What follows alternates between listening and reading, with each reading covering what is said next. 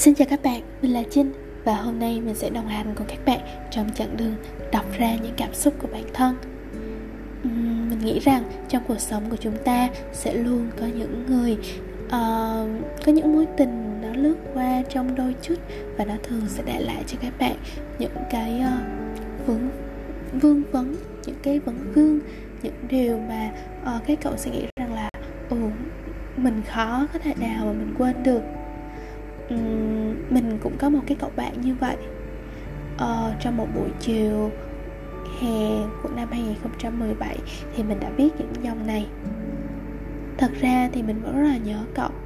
Mình vẫn luyến tiếc những kỷ niệm đã qua Vẫn nhớ nụ cười của cậu Vẫn còn vấn vương những lời cậu nói. Chỉ là có thể mình và cậu khác nhau quá. Một người thì vô tâm Còn một người thì không đủ tin tưởng.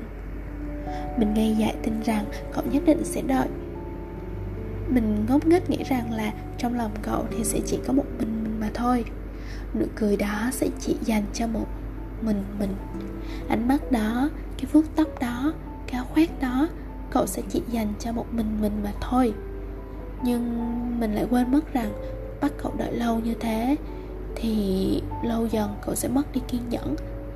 Cậu nói cậu thích mình còn mình nói thì mình sẽ không bao giờ thích cậu. Thế rồi một ngày, cậu rời xa mình. Mình nghĩ rằng là mình vẫn ổn. Mình nghĩ rằng là những điều cậu nói đều là nói dối. Dần dần thì mình cũng quên cậu đi. Thỉnh thoảng thì vào tường cậu dạo lại.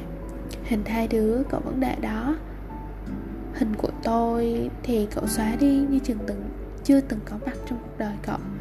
Bạn bè cậu lúc nào thì cũng hỏi về tôi. Cậu cũng chỉ cười. Tôi tự hỏi là những lúc như vậy thì cậu có nhớ tôi không? Lúc đó lòng tôi đau nhói. Trời, dạo này hay mưa quá. Mỗi khi mưa, lòng tôi lại nặng trĩu. Tôi không biết là do tôi nhớ cậu hay là do có quá nhiều điều tiếc nuối. Cảm xúc phức tạp nửa theo trái tim nửa theo lý trí.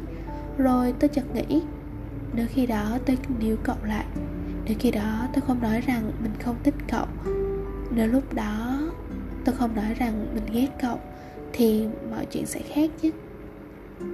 Có lẽ cậu không biết rằng tôi nói ghét là vì tôi cảm nhận được cậu không còn thích tôi nữa, là vì tôi biết cậu hình như đang yêu thương một ai khác, và người đó không phải tôi.